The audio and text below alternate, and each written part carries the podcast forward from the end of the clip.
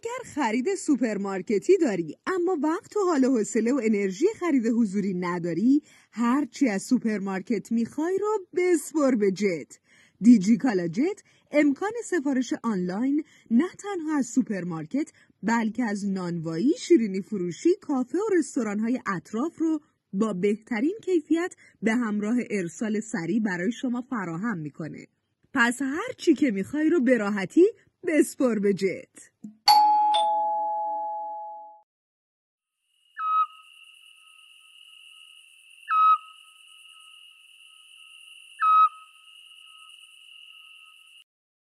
سال 1290 شمسی ژنو. اون روزا گروهی از ایرانی ها برای تحصیل رفته بودن به سوئیس. بیشترشون هم می‌خواستن رشته حقوق و علوم سیاسی بخونن. اما بینشون یه جوونی بود که سابقه کار اداری توی تشکیلات بعد از مشروطه رو داشت. اون دادستان شهر تهران بود. این آقای جوون که به خاطر عشق و علاقه به تحصیل عازم ژنو شده بود فارغ و تحصیل دارالفنون بود و کمی هم زبون فرانسه می‌دونست. اما دانشگاه ژنو برای اینکه اجازه تحصیل به متقاضی های رشته حقوق بده بعد از آموزش دروس پیش نیاز آزمون تخصصی برگزار می‌کرد. اگه کسی نمی‌تونست نمره قبولی بگیره طبعا نمی‌تونست توی اون رشته ادامه تحصیل بده. این آقای جوون بعد یه سال اقامت تو کشور غریب تصمیم گرفت توی این آزمون شرکت کنه. یکی از درسهای سخت این آزمون امتحان فلسفه ارزش بود که منبعش هم کتابی بود از بوم فون باور. اگه کسی آلمانی بلد نبود نمی‌تونست خوب بفهمه این اقتصاددان مکتب اتریش چی داره میگه. تقریبا همه دعا دعا می‌کردن قرعه سوال از این درس به نامشون نیفته از شانس خوب یا بد بود که این پسر جوون آخرین نفری بود که اسمش رو برای آزمون خوندن و فقط هم یه سوال از فلسفه ارزش باقی مونده بود. استاد به مرد جوان گفت برای اینکه در حقش اجحاف نشه چند سال دیگه توی ظرف قرعه کشی میندازه. اما مرد ایرانی نپذیرفت. گفت همون سوال فلسفه ارزش رو جواب میده. استاد بهش گفت من 17 ساله که دارم این درس رو تدریس می‌کنم اما تا حالا ندیدم کسی جرأت برداشتن این سوال رو داشته باشه. جوون ایرانی گفتش که مهم نیست. وقتی استاد اون سوال رو پرسید اون متقاضی جوون چهل و پنج دقیقه به زبون فرانسه نظریه اقتصاددان اتریشی رو شهر داد. وقتی کارش تموم شد همه براش دست زدن. استاد با اون دست داد و گفت شما لیاقتش رو دارید که توی دانشگاه اقتصاد درس بدید. این جوون ده سال بعد این ماجرا هم توی اروپا موند و وقتی برگشت به ایران بدل شد به یکی از مهمترین چهره های سیاسی مملکت. اون مرد کسی نبود جز علی اکبر داور. من کریم نیکو نظرم و این شماره هفتم از فصل دوم رادیو تراژدیه که براتون روایت می‌کنم. این بار می‌خوام برم سراغ علی اکبر داور کسی که ادلیه ایران رو مدرن کرد. برای اولین بار قانون مدنی نوشت. کاپیتالاسیون رو توی ایران لغو کرد. سازمان بازرسی کل کشور رو تأسیس کرد. قانون منع برده فروشی رو تصویب کرد. دفاتر رسمی ازدواج و اسناد رو توی کشور پایگذاری کرد. شرکت بیمه را انداخت. اما آخرش آخرش زندگی روی بدش رو به اون نشون داد. می‌خوام قصه داور رو براتون روایت کنم. مردی که می‌گفت راهن از فرهنگ برای مردم مهمتره. کسی که کمک کرد به رضا پهلوی تا به مقام شاهی برسه. اما قدر ندید و تلف شد. مردی که روز آخر زندگیش با ترس الکل و افیون گره خورد.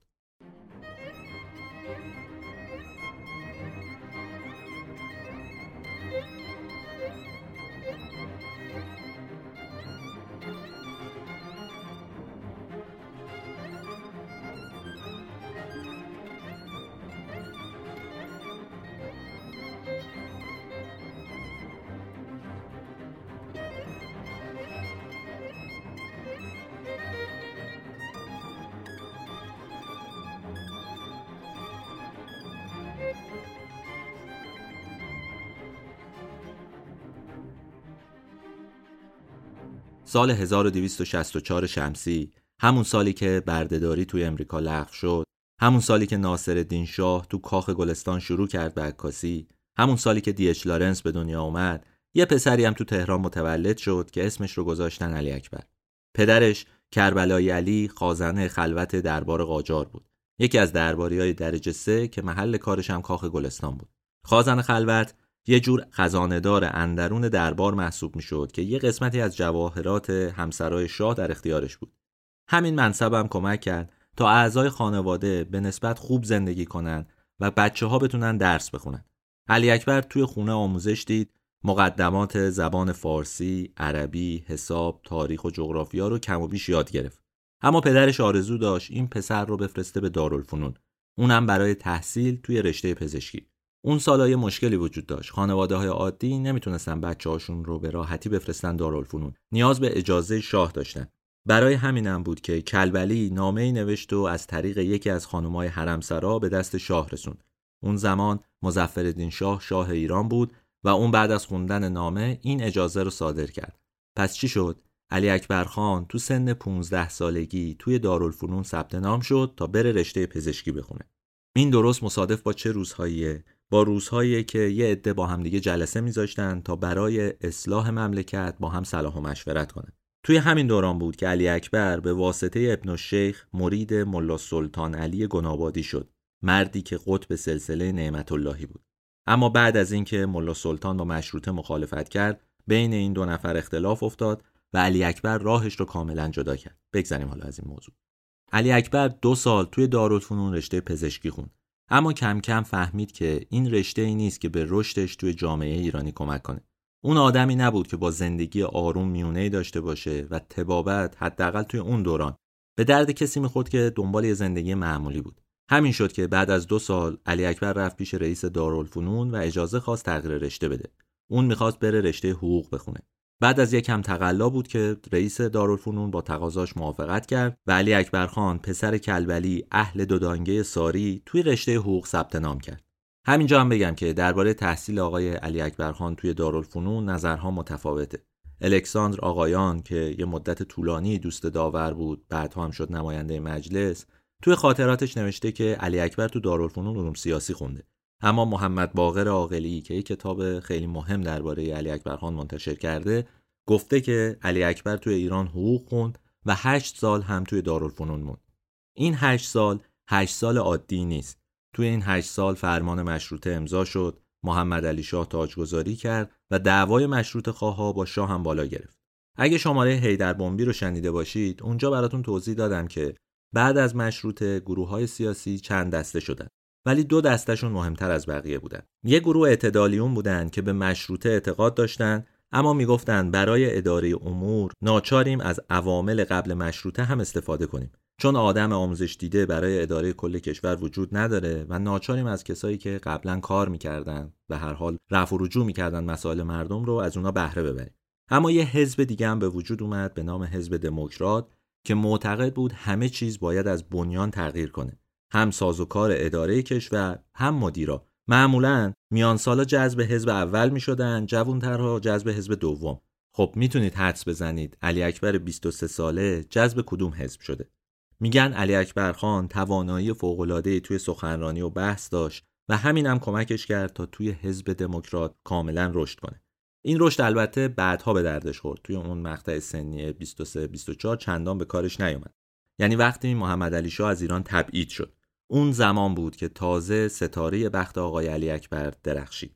اون زمان وثوق الدوله وزیر عدلیه شد. این آقای وثوق الدوله هم احتمالا اسمش زیاد شنیدید توی تاریخ. همون کسیه که قرارداد 1919 رو امضا کرد و خب بعدا یه خورده دیگه جلو بریم. من براتون کل این ماجرا رو تعریف می‌کنم چون به قصه ما ربط داره. اما توی اون زمان آدم مهمی بود. قبل از اینکه شاه تبعید بشه عضو شورایی بود که برای مصالحه بین مجلس و شاه پیش قدم شده بود. و همینطور عضو شورایی بود که در زمان تبعید شاه برای یه مدتی اداره کل حکومت رو بر عهده گرفته بود. همین شورا هم بود که حکم اعدام شیخ فضلالله نوری رو امضا کرد. همین آقای وثوق دوله بود که از علی اکبر خان خواست به وزارت عدلیه بیاد و اونو با حقوق 20 تومن عضو شعبه چهارم محکمه ابتدایی کرد. کمتر از چند ماه بعد علی اکبر 10 تومن به حقوقش اضافه شد و توی شعبه سوم مخصوص امور جزایی استخدام شد. آخر سال 1289 هم شد رئیس اجرای احکام که ظاهرا سختترین کار توی وزارت عدلیه بود. دلیل سختی کارم این بود که دادگاه ها معمولا علیه اشراف و خانها حکم می‌دادند و این افراد تن نمی‌دادند به حکم قاضی و دم و دستگاه تازه تأسیس. همین شد که فشارا روی عدلیه زیاد شد. اون دوران دیگه وسوق الدوله از وزارت عدلیه رفته بود مشیر الدوله شده بود وزیر عدلیه. مونده بود چیکار بکنه این آقای مشیر الدوله؟ از یه طرف علی اکبر آدمی بود جدی و کاری که کاملا به درد عدلیه می‌خورد. از یه طرف دیگه فشارها اونقدر زیاد بود که ممکن بود رئیس الوزراء ناچار شه مشیر الدوله رو عوض کنه. همین بود که یه حکم تازه به آقای علی اکبر دادن. اون شد مدعی العموم بدایت تهران که در واقع میشه دادستان شهر تهران. علی اکبرم کم کم وقتی کارو شروع کرد متوجه شد که نه نفوذ سیاسی داره نه خانوادهش بین اشراف و اعیان و سیاسیون برد دارن. اون می‌دونست تو ایران اون زمان پیشرفت وابسته است به همین دو مورد. باید اسمش سر زبونا میافتاد تا رشد می‌کرد. داریم درباره 1289 1290 صحبت می‌کنیم. اون زمان توی تهران دو روزنامه مهم منتشر می‌شد که این دوتا بدون ترس و واهمه علیه دولت و کشورهای خارجی مطلب می نوشتن. یکیش روزنامه ایران نو بود یکیش هم شرق بود. مقالات روزنامه شرق نسبت به ایران نو بیپرواتر و تندتر بود و همین هم شد که توی همون سال اول به خاطر حمله به کابینه تعطیلش کردن. این روزنامه چهار صفحه‌ای بود و رئیسش سید زیاد تباتبایی بود. جالبه بدون صفحه چهارم این روزنامه بعدها به زبون فرانسه نوشته می‌شد و منتشر می‌شد. از نظر علی اکبر روزنامه شرق همون روزنامه بود که با هیچ از سر سازش نداشت و گزینه خوبی بود برای کار کردن. برای همین یه روز شالوکلا کرد رفت دفتر روزنامه سراغ سید زیا تباتبایی این دو نفر شروع به بحث کردن خیلی زود با هم صمیمی و رفیق شدن. قرار شد علی اکبر هر وقت چیزی نوشت مطلبش رو بده به روزنامه شرق نوشتن مقاله توی روزنامه شرق کمک کرد که علی اکبر مشهور بشه. اما واقعیت این بود که این آقای جوون فکرای بزرگتری توی سرش بود. اون روزگار روزگار فرنگ رفته ها بود و اغلب افراد متشخص سفر رفته بودن به اروپا.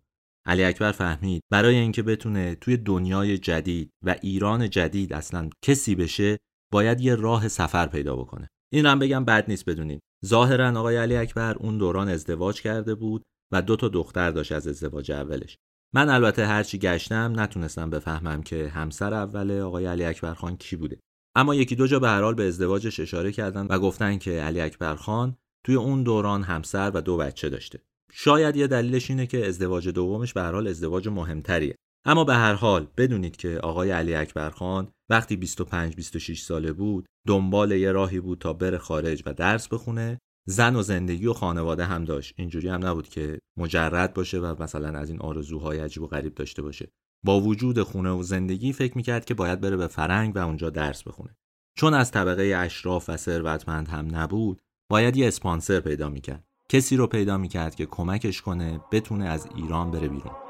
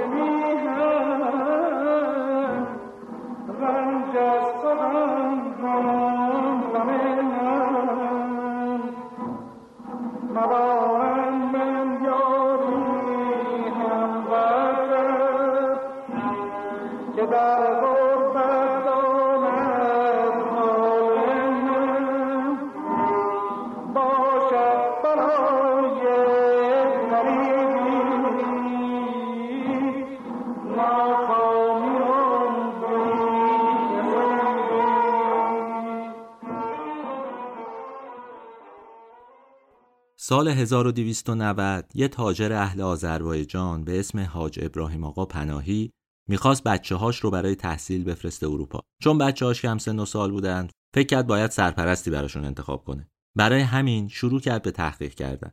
اما خیلی زود علی اکبر خان سراغش رفت خودش رو معرفی کرد از کاراش گفت برنامه هاش گفت و قانع کرد آقای حاج ابراهیم آقا پناهی رو که می‌تونه از بچه هاش مراقبت کنه و اونها رو توی اروپا سر و سامون بده. حاج ابراهیم آقا یه خورده درباره علی اکبر پرسجو کرد فهمید آدم سر به راه و موجهیه آدمی که سرش به تنش میارزه و می‌تونه روش حساب بکنه.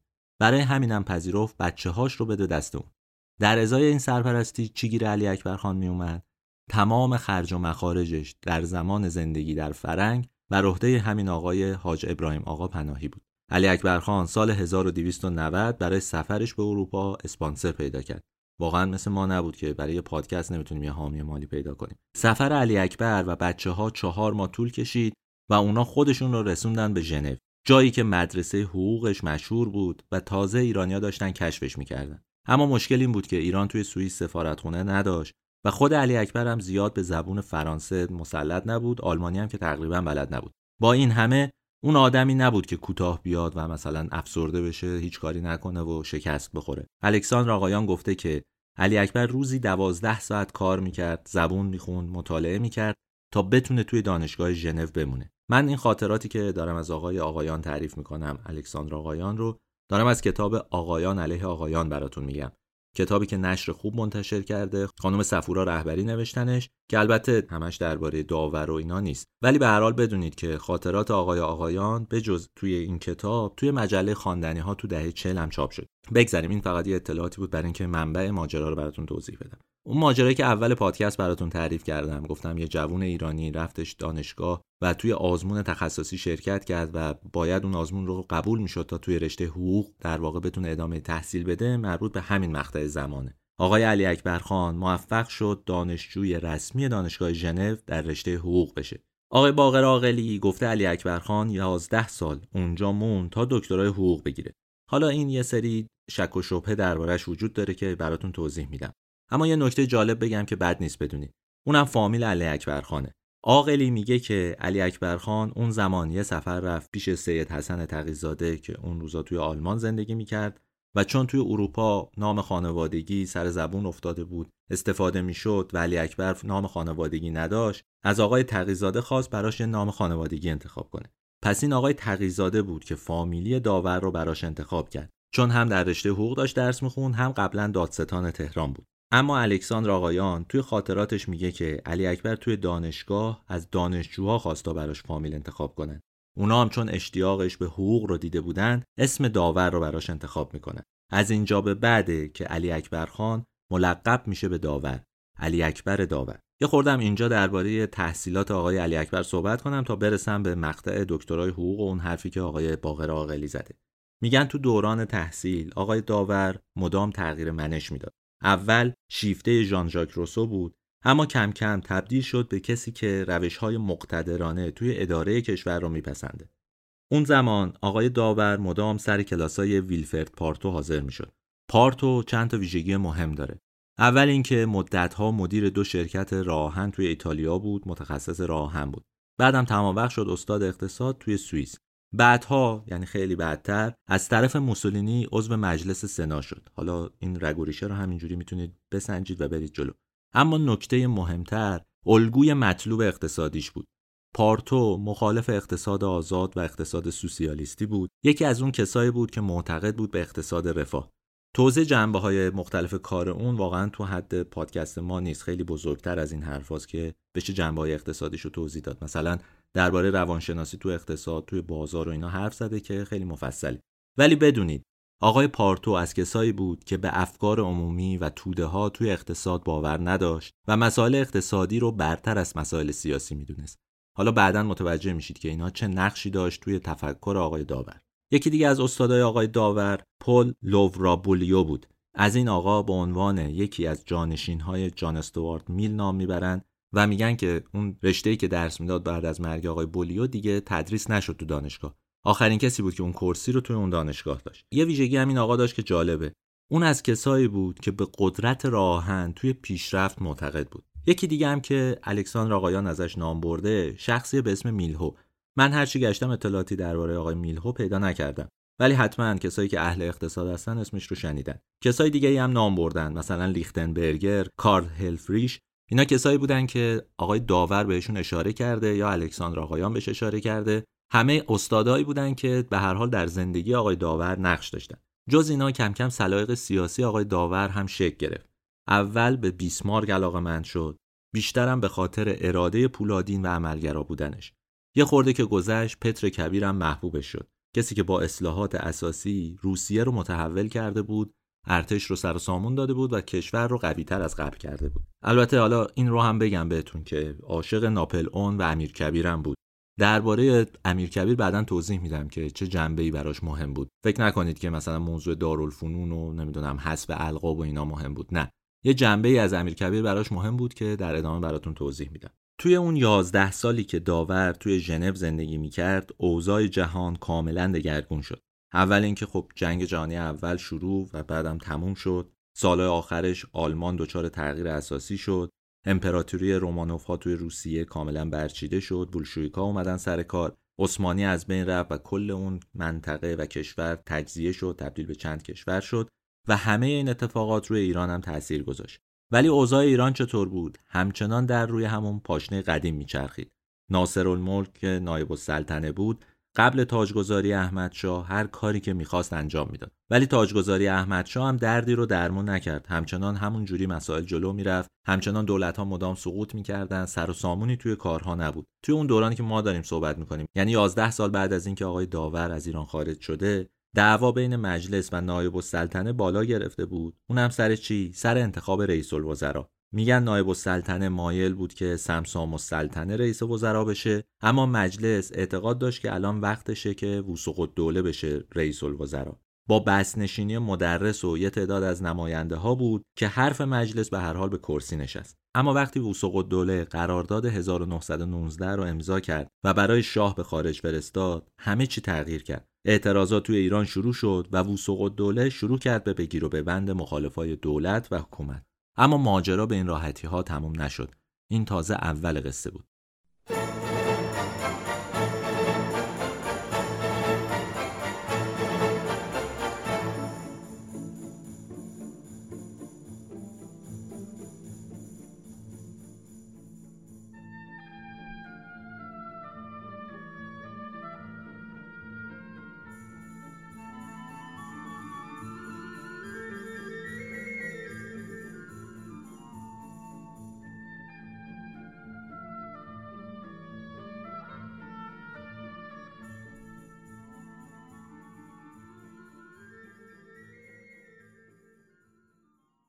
وقتی بلشویکا سر کار اومدن دولت کرنسکی به نیروهاش دستور داد ایران رو کامل ترک کنند.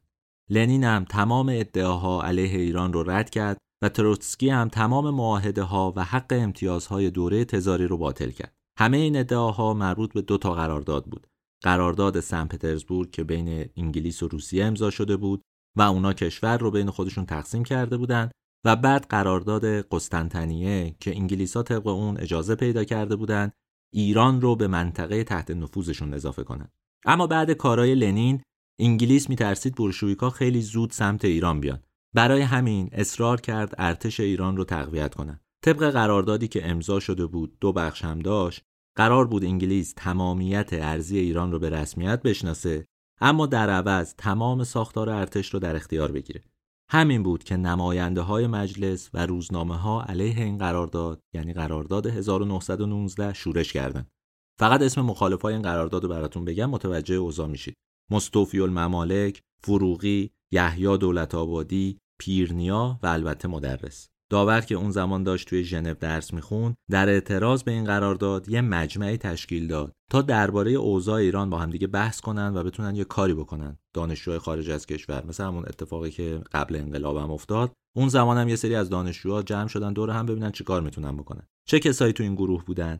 پل کتانچی خان که بعدها شد وزیر مختار حسین امین بعدها شد رئیس اداره صناعت ابوالحسن حکیمی اسدالله ملکزاده پسر ملک المتکلمین محمود افشار یزدی بعدها شد مدیر مجله آینده و نظام الدین امام خویی اعضای اون مجمعی بودند که دور هم میشستن هر دو سه روز دور هم جمع می‌شدن و درباره ایران حرف می‌زدن.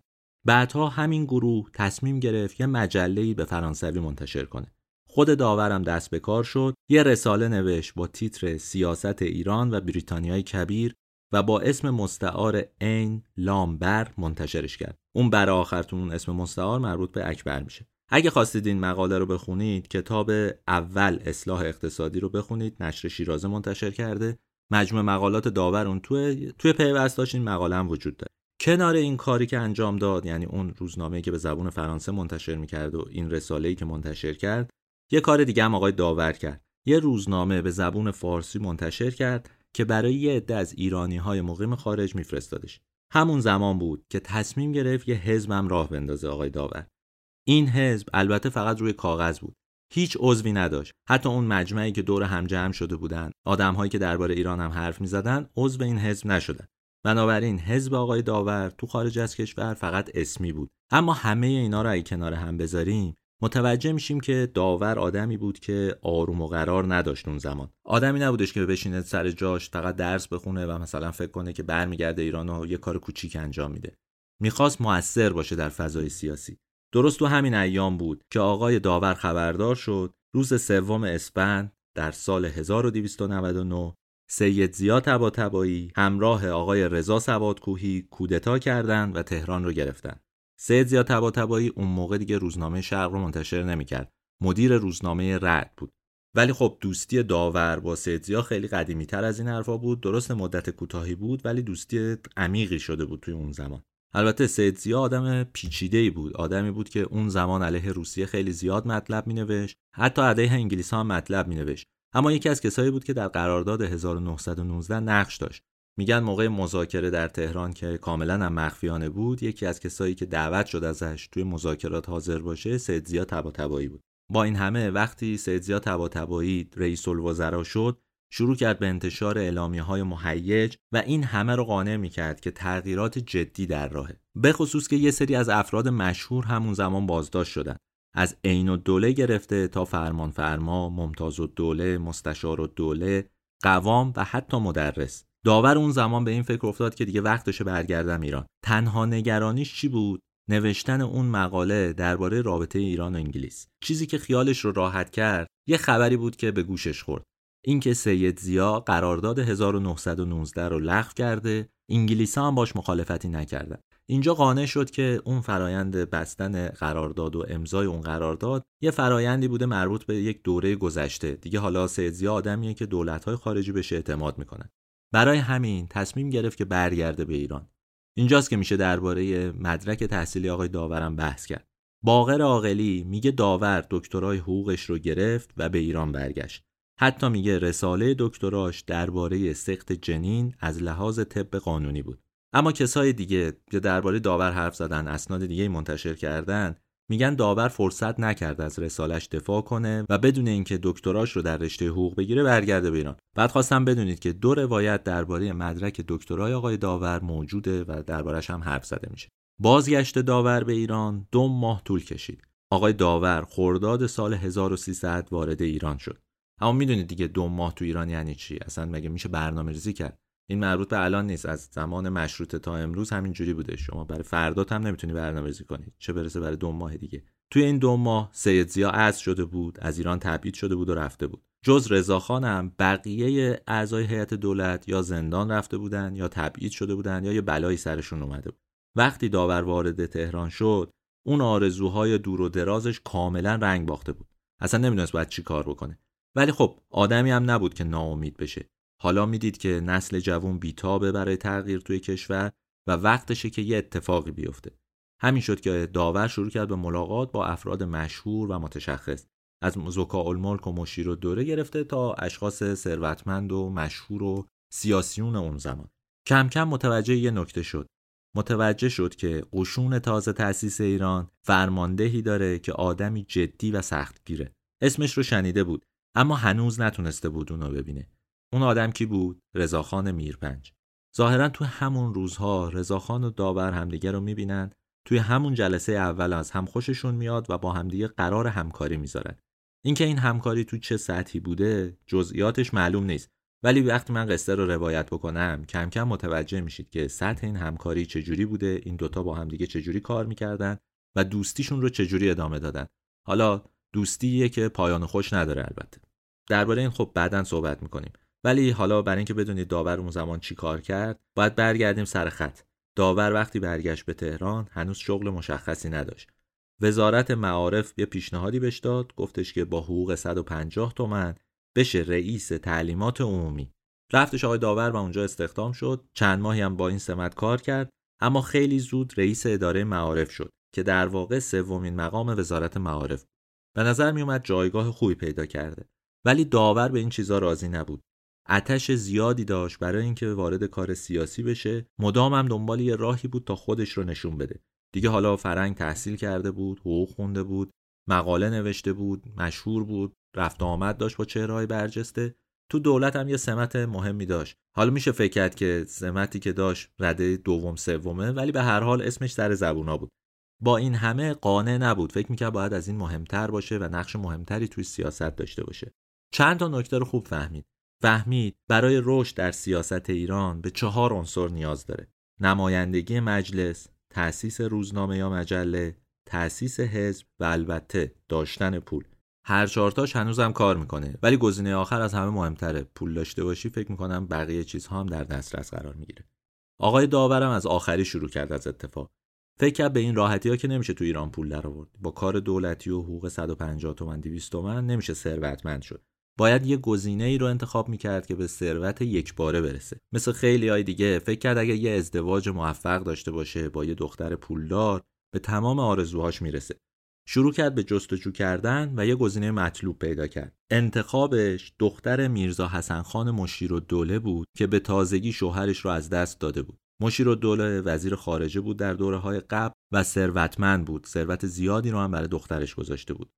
خانم منور و دوله ده سال از علی اکبر خان بزرگتر بود یعنی 48 سالش بود ولی داور موفق شد که دل این خانم رو ببره عاشقش بکنه و با زبون چرب و نرمش به راحتی بگم مخش رو بزنه و قانعش بکنه که با همدیگه ازدواج بکنه. اولین گام پس درست برداشته شد. دومین گام نمایندگی مجلس بود. اون زمان مجلس چهارم قرار بود بعد از پنج سال و هفت ماه و هشت روز دوباره راه بیفته. ماجرای جنگ جهانی اول و اشغال ایران باعث شده بود که یه دوره طولانی تعطیل بشه و حالا وقتش بود که دوباره مجلس راه بیفته. تقریبا بیشتر نماینده هم انتخاب شده بودند تو دو دوره رئیس الوزرایی افرادی مثل وسوق و دوله و مشیر و دوله افرادی وارد پارلمان شده بودند بنابراین فقط چند حوزه انتخابی بود که باید نماینده هاشون رو به مجلس میفرستادن. داور از ورامین نامزد مجلس شورای ملی شد. اینجاست که اسم رضاخان دوباره شنیده میشه. میگن این اولین همکاری رضاخان و داور بود. رضاخان دستور داد به تمام عمرای ارتش تو همون منطقه ورامین کمک کنن به اینکه داور بشه نماینده مجلس. این اتفاق هم افتاد. داور نماینده دور چهارم مجلس شورای ملی شد و وارد مجلس شد. اینا که من تعریف می‌کنم مربوط به سال 1301 میشه. فقط برای اینکه بدونید زمان چیه و داریم درباره چه مقطعی صحبت می‌کنیم اینو گفتم. به محض اینکه داور وارد مجلس هم شد دست به یه کاری زد. با تک تک نماینده ها رفت ملاقات کرد. توی دفترچه اسمشون رو نوشت ویژگی ها و خصوصیاتشون رو یادداشت کرد. هر کی به چی علاقه داره چجوری رفتار می‌کنه و اینها. این دفترچه رو برای این داشت تا بعدا بتونه ازش استفاده کنه برای اینکه بتونه طرحهای خودش لایه های دولت رو روشون کار بکنه. از مزایای افراد استفاده کنه. این ملاقات ها معمولا تو خونه خودش انجام می‌داد. بعد از اینکه پولدار شده بود حالا امکانش رو داشتی. توی این ملاقات ها بود که با دو نفر آشنا شد. اولی سردار معظم بود که دو سه سال بعد اسمش رو عوض کرد و شد تیمورتاش. و دومی نصرت و دوله بود که خیلی زود معروف شد به نصرت و دوله فیروز. این سه نفر یعنی آقای تیمورتاش، نصرت و دوله فیروز و علی اکبر داور بعدها مشهور شدن به مثلث طلایی سیاست ایران. همونایی که نقش مهمی داشتن تو انقراض قاجاریه. این سه نفر با همکاری هم همه چیز رو جلو می بردن. اما از خط قصهمون دور نشیم گام سوم آقای داور انتشار روزنامه بود. سال 1301 آقای داور از وزارت معارف درخواست مجوز انتشار روزنامه یومیه کرد. همون سالم موفق شد امتیاز روزنامه مرد آزاد رو بگیره. اسم مرد آزاد اسم اقتباسی بود. از کجا آمده بود؟ میگن اون زمان آقای داور عاشق کلمانسو نخست وزیر فرانسه بود. آقای کلمانسو قبل از اینکه نخست وزیر بشه توی فرانسه یه روزنامه ای داشت به نام مرد زنجیر شده. و اما بعد که نخست وزیر شد اسم روزنامهش رو عوض کرد و گذاشت مرد آزاد. داورم همین مرد آزاد رو برداشت و برای روزنامه خودش انتخاب کرد. روزنامه مرد آزاد یه شعار مشخص داشت تو سه کلمه بود. اول اصلاح اقتصادی. قیمتش چهار شاهی بود. بعدها شد پنج شاهی ولی جزو روزنامه های ارزون اون زمان بود. توی چهار صفحه هم بیشتر در نمیومد همون شماره اولش هم یه نکته رو نوشت. نوشت که این روزنامه بدون تقاضای کتبی برای کسی ارسال نمیشه. این کار داورم خلاف مد روز بود. اون زمان مدیران مطبوعات وقتی روزنامه ها و مجلاتشون رو منتشر می‌کردن برای افراد میفرستادن و بعد پولا رو به زور ازشون می‌گرفتن. ولی داور از این قاعده خارج شد. گفت هر کی که می‌خواد تقاضای کتبی بده ما براش روزنامه رو میفرست حالا درباره روزنامه مفصل توضیح میدم چون بخش مهمی از زندگی آقای داوره و در عین حال آینده سیاسی اون رو هم می‌سازه. اما قبل از اینکه بریم سراغ این ماجرا بریم سراغ گام چهارم. گام چهارم چی بود؟ تشکیل حزب. علی اکبر داور همون سال 1301 حزبی تأسیس کرد به نام حزب رادیکال که 150 جوونم عضو شدن. بعدها بیشتر این جوونا عضو مجلس شدن. همینجور اسم بعضی ها رو میگم فقط برای اینکه بدونید چه آدمای مهمی عضو حزب رادیکال بودن. احمد متین دفتری، علی اصغر حکمت، خان صدیق، فضل الله مشاور، عبدالله بهرامی، الکساندر آقایان و چند نفر دیگه. اینا کسایی بودن که عضو حزب رادیکال شدن در سال 1301 ولی بریم سراغ روزنامه. چرا میگم بریم سراغ روزنامه؟ چون اون چیزهایی که آقای داور منتشر کرد بعدها به بخش مهمیش عمل کرد. ضمن اینکه اعتقاداتش رو هم توی همین نوشته ها می‌تونیم پیدا بکنیم. از روزنامه مرد آزاد 134 شمارهش توی کتابخونه ملی و کتابخونه مجلس وجود داره. در حالی که 162 شماره منتشر شده. کیا توش می نوشتن؟ عیسی صدیق، کازم سرکشیکزاده، اللهیار صالح و الکساندر آقایان. اینا کسایی بودن که به طور مداوم می نوشتن یه عده آدم هم بودن که با اسمای مستعار می نوشتن اون تو معلوم نیست هویتشون چیه. اولین شماره روزنامه هم همزمان با انتخاب مستوفی الممالک برای ریاست وزرایی منتشر شد. داور با شخص مستوفی الممالک به هر حال مشکلی نداشت اما معتقد بود که اون توی انجام کارها کنده نمی‌تونه تغییر اساسی ایجاد بکنه. این مشکل مربوط به تمام دولت‌های بعد مشروطه بود. اول اینکه هنوز از افراد دوران قبل مشروطه استفاده می‌کردند دوم اینکه دولت‌ها فکر می‌کردن مدت زیادی سر کار نیستن. بنابراین دست به کار بزرگ یا تغییر و تحول نمی‌زدن. سعی می‌کردن خودشون رو نگه دارن یه بهره ببرن و برن. همین هم بود که دولت‌ها اغلب ضعیف بودن و نماینده ها می‌تونستن نفسشون رو ببرن. خیلی زود به زودم تغییر می‌کردن دیگه. نظم کارها توی ایران کاملا از بین رفته بود و خیلی ها از مردم عادی تا نماینده هم دیگه انتظار کار عمده کار بزرگ نداشتن از دولت ها این همه یه نسلی جون گرفته بود که اینها دیگه خسته شده بودن از اون وضعیت. درسته حالا قانون نوشته می‌شد اما انگار قدرت اجرایی برای اداره کشور وجود نداشت. هیچ کدومشون نمی‌خواستن یه تکونی به وضع کشور بدن. روزنامه مرد آزاد درست تو همین دوران منتشر میشه و به اعتقاد خیلی ها این روزنامه مظهر نسل جدید ایران بود. چرا مظهر اینا بود؟ چون اغلب نویسنده ها جزو اشراف نبودن بیشترشون کم تجربه بودن و همهشون مایل بودن وارد کار سیاسی بشن. اما جلوی راهشون یه صد محکم می‌دیدن. از نسل قدیم و ساختار کهنه‌ای که اجازه حضور اونها رو نمی‌داد. نصرالله انتظام یه جمله درباره داور گفته که به نظرم تکلیف رو روشن می‌کنه. آقای انتظام میگه که داور می‌خواست با ادرار در چاه زمزم شهرت کسب کنه. روزنامه مرد آزاد رو اینجوری تعبیر می‌کنه. روزنامه ای که به همه میپرید برای اینکه مدیرش رو تبدیل به یک ستاره بکنه. اگه مطالب داور رو توی روزنامه بخونید متوجه جهتگیری و سوگیریش میشید. متوجه میشید که آقای داور با شخص مستوفی الممالک هیچ مشکلی نداره ولی به هر حال دولت اون رو مدام می‌زنه. اونقدر انتقاد می‌کنه آقای داور با اینکه خودش نماینده مجلسه که مستوفی الممالک به هر حال استعفا میده. مشیر و دوله که جایگزینش میشه داور یه خورده باش مهربون تره دلیلش هم این بود که میترسید آقای داور. فکر می‌کرد اگه مشیر و دوله هم دولت رو رها بکنه ایران دچار آشوب میشه. اما آقای داور خیلی زیرپوستی داشت از کسی تجلیل می‌کرد که قشون منظم رو تشکیل داده بود و کم کم همه داشتن ازش میترسیدن. داور توی یه شماره روزنامهش نوشته بود منتظر حکومتیه که با سرنیزه تمام عادات ما رو خرق کنه به چرند و ترهات قاعدین بی سواد ملت بخنده و به هوچی ها بفهمونه که باید ساکت بشن. یه بار دیگه نوشته بود ایرانی به میل آدم نخواهد شد. سعادت را بر ایران تحمیل باید کرد. یه جا گفتم از امیر کبیر خوشش می اومد حالا دلیلش رو بهتون میگم. اون به امیر کبیر مرسوم و اینها اعتقادی نداشت. چه جنبه ایش براش مهم بود؟ به امیر کبیری که به قول خود آقای داور سرب آب کرده به حلق مست قدار کش میریخت. تکلیف روشن دیگه با چه آدمی طرفیم. کنار این موضوعات به یه چیز خیلی مهم مدام اشاره می‌کرد آقای داور. اصلاح اقتصادی. اون مدام می نوشت که از راه مدرسه و اصلاحات فرهنگی نمیشه روح ایرانی رو قوی کرد. چون هرچی مدرسه آموزش بده محیط خارج خراب می‌کنه. اصلا تیتر یکی از مطالبش این بود. این معارف را خراب کنید. اگه یادتون باشه گفتم یک سال قبل از این آقای داور خودش توی وزارت معارف کار می‌کرد. اما حالا شده بود مخالف آموزش و پرورش. داور معتقد بود ریشه تمدن از ما بهترون راهنه. می‌گفت روح ایرانی رو مدرسه و مطبوعات عوض نمی‌کنه بلکه راهن چرخ و کارخونه لازمه تا همه چی تغییر کنه. مدام از ژاپنیا مثال می آورد که به جای درگیری مداوم بین دولت و مجلس با یک دولت مقتدر تونستن چرخ اقتصادی رو بگردونند و خودشون رو به غربی ها برسونن. بذارید واضحتر بگم. میگفتش که اول باید فکر نان کرد. به دنبال نان بروید آزادی خودش عقب شما میآید. بین عبارتها که توجه کنید فضای ذهنی داور رو متوجه میشید. مثلا می‌گفت تناسب نداشتن میزان تولید و مصرف عامل اصلی بحران ایرانه. اون افزایش تولید غرب رو علت ترقی غرب می‌دونست. کم مصرف کردن رو توصیه نمی‌کرد و خواهان افزایش تولید بود. یه باور قلبی هم داشت که واقعا مهمه. می‌گفت دولت باید توی اقتصاد دخالت کنه. یه زمانی نوشته بود که دولت باید این اوضاع پرنکبت امروز ما را عوض کنه. در توجیه ماجرا هم خیلی توضیح می‌داد.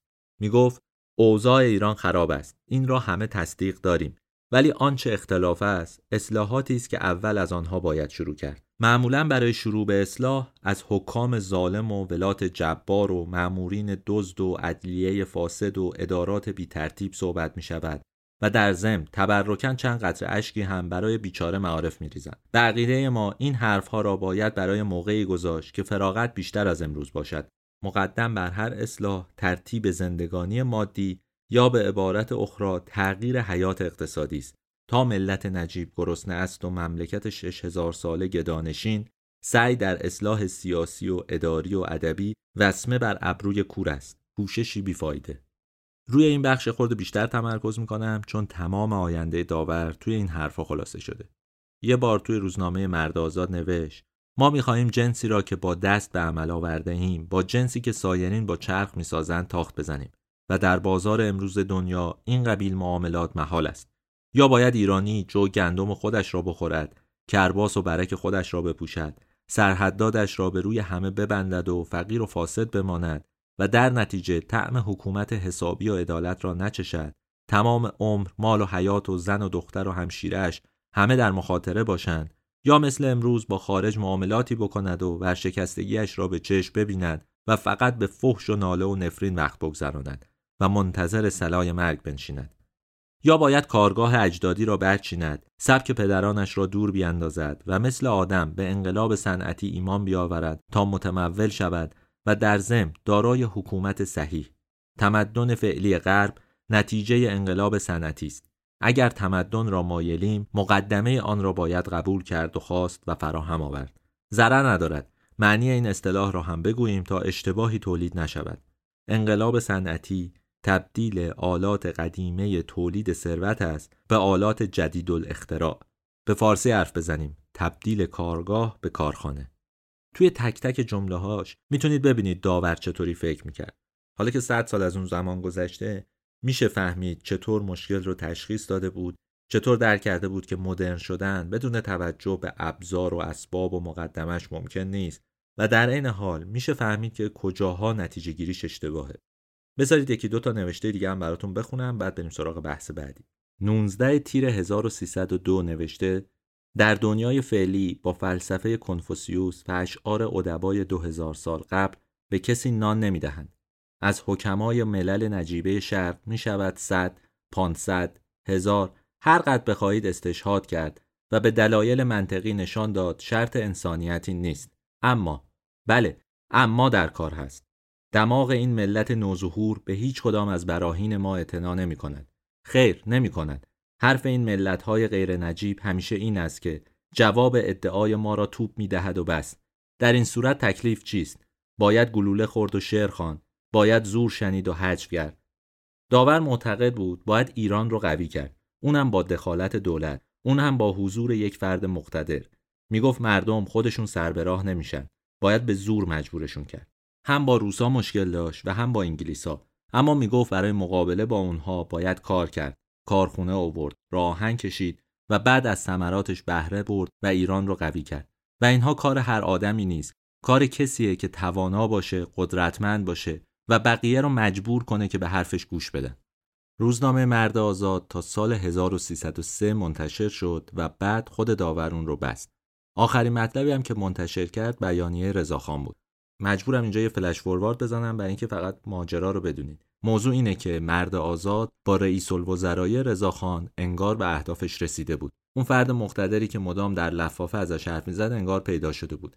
گفتم یه همکاری نانوشته بین رضاخان و آقای داور شکل گرفته بود از قدیم و حالا داشت به ثمر میشست. یه گروه از همکارای داور میگن اون اینقدر قرض بالا آورده بود که دیگه از پس هزینه ها بر نمیومد این مورد قرض بالا آوردن یه دلیل واقعیه اما حقیقت ماجرا اینه که مأموریت آقای داور تموم شده بود با ریاست وزرایی آقای رضاخان پهلوی.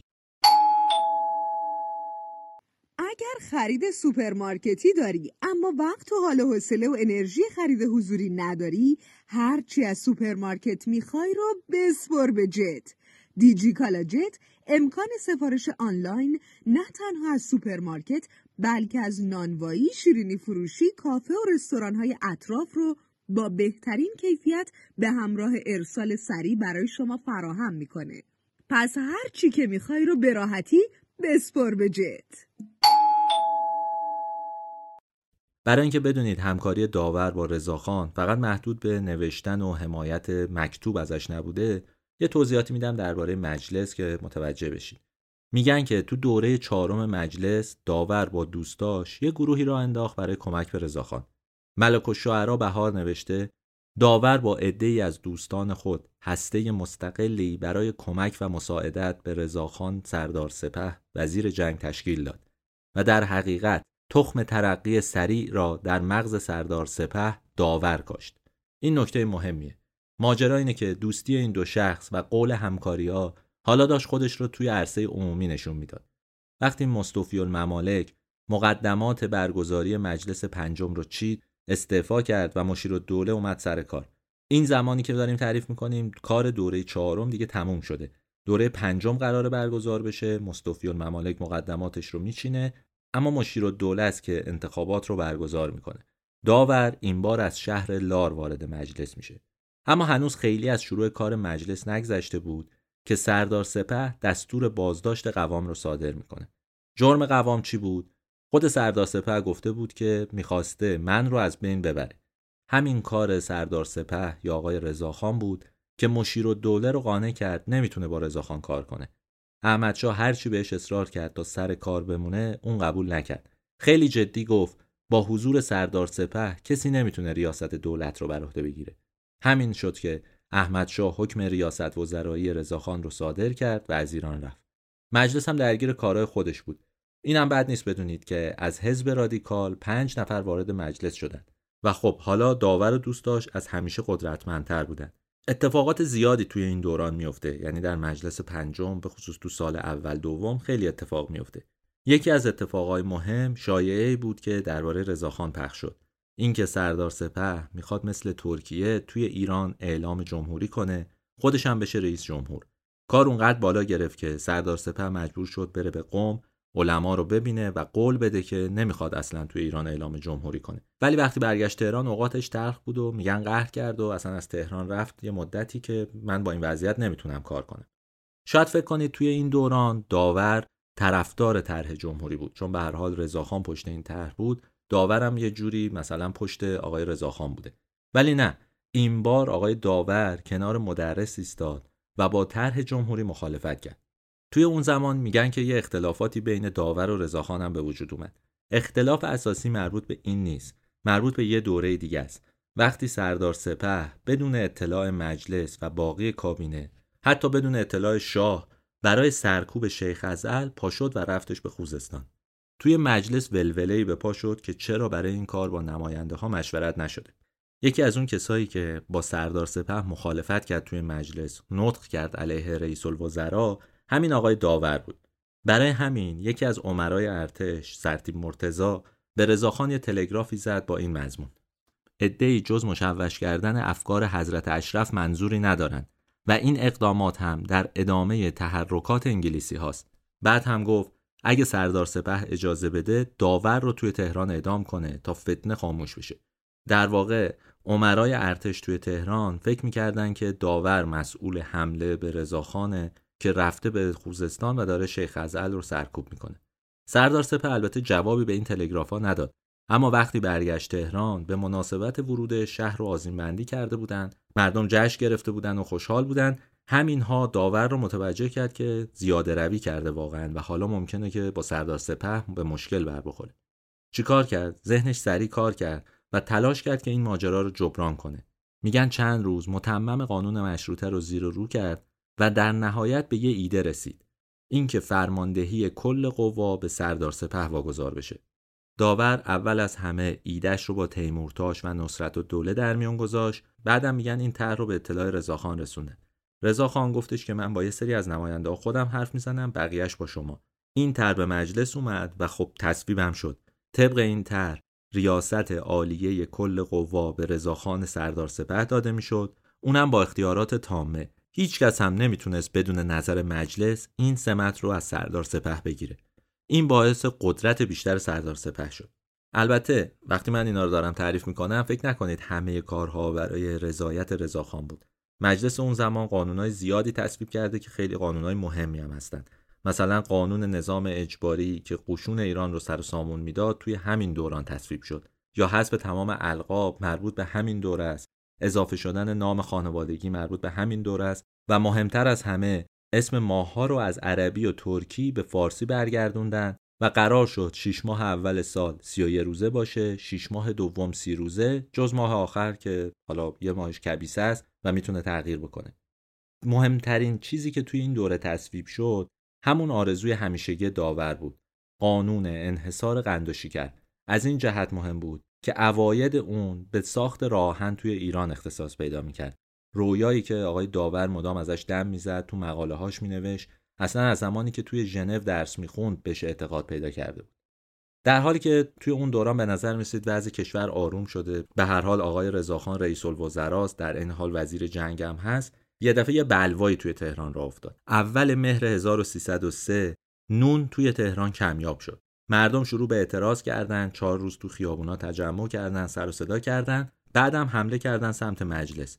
مرتضی خان به دستور سردار سپه وارد معرکه شد. عده زیادی رو کشتن عده زیادی رو دستگیر کردند و بین دستگیر شده ها اطرافیان ولی عهد احمد شاه هم بودن. احمد شاه اون زمان خارج از ایران بود داشت فکر می‌کرد برگرده به کشور ولی وقتی ماجرای بلوا و درگیری تو خیابونا رو شنید از تصمیمش منصرف شد. همه کارا هم سپرده بود به ولیعهد. سردار سپه از این موقعیت استفاده کرد. همه جا می‌گفت بلوای نون کار دربار بوده.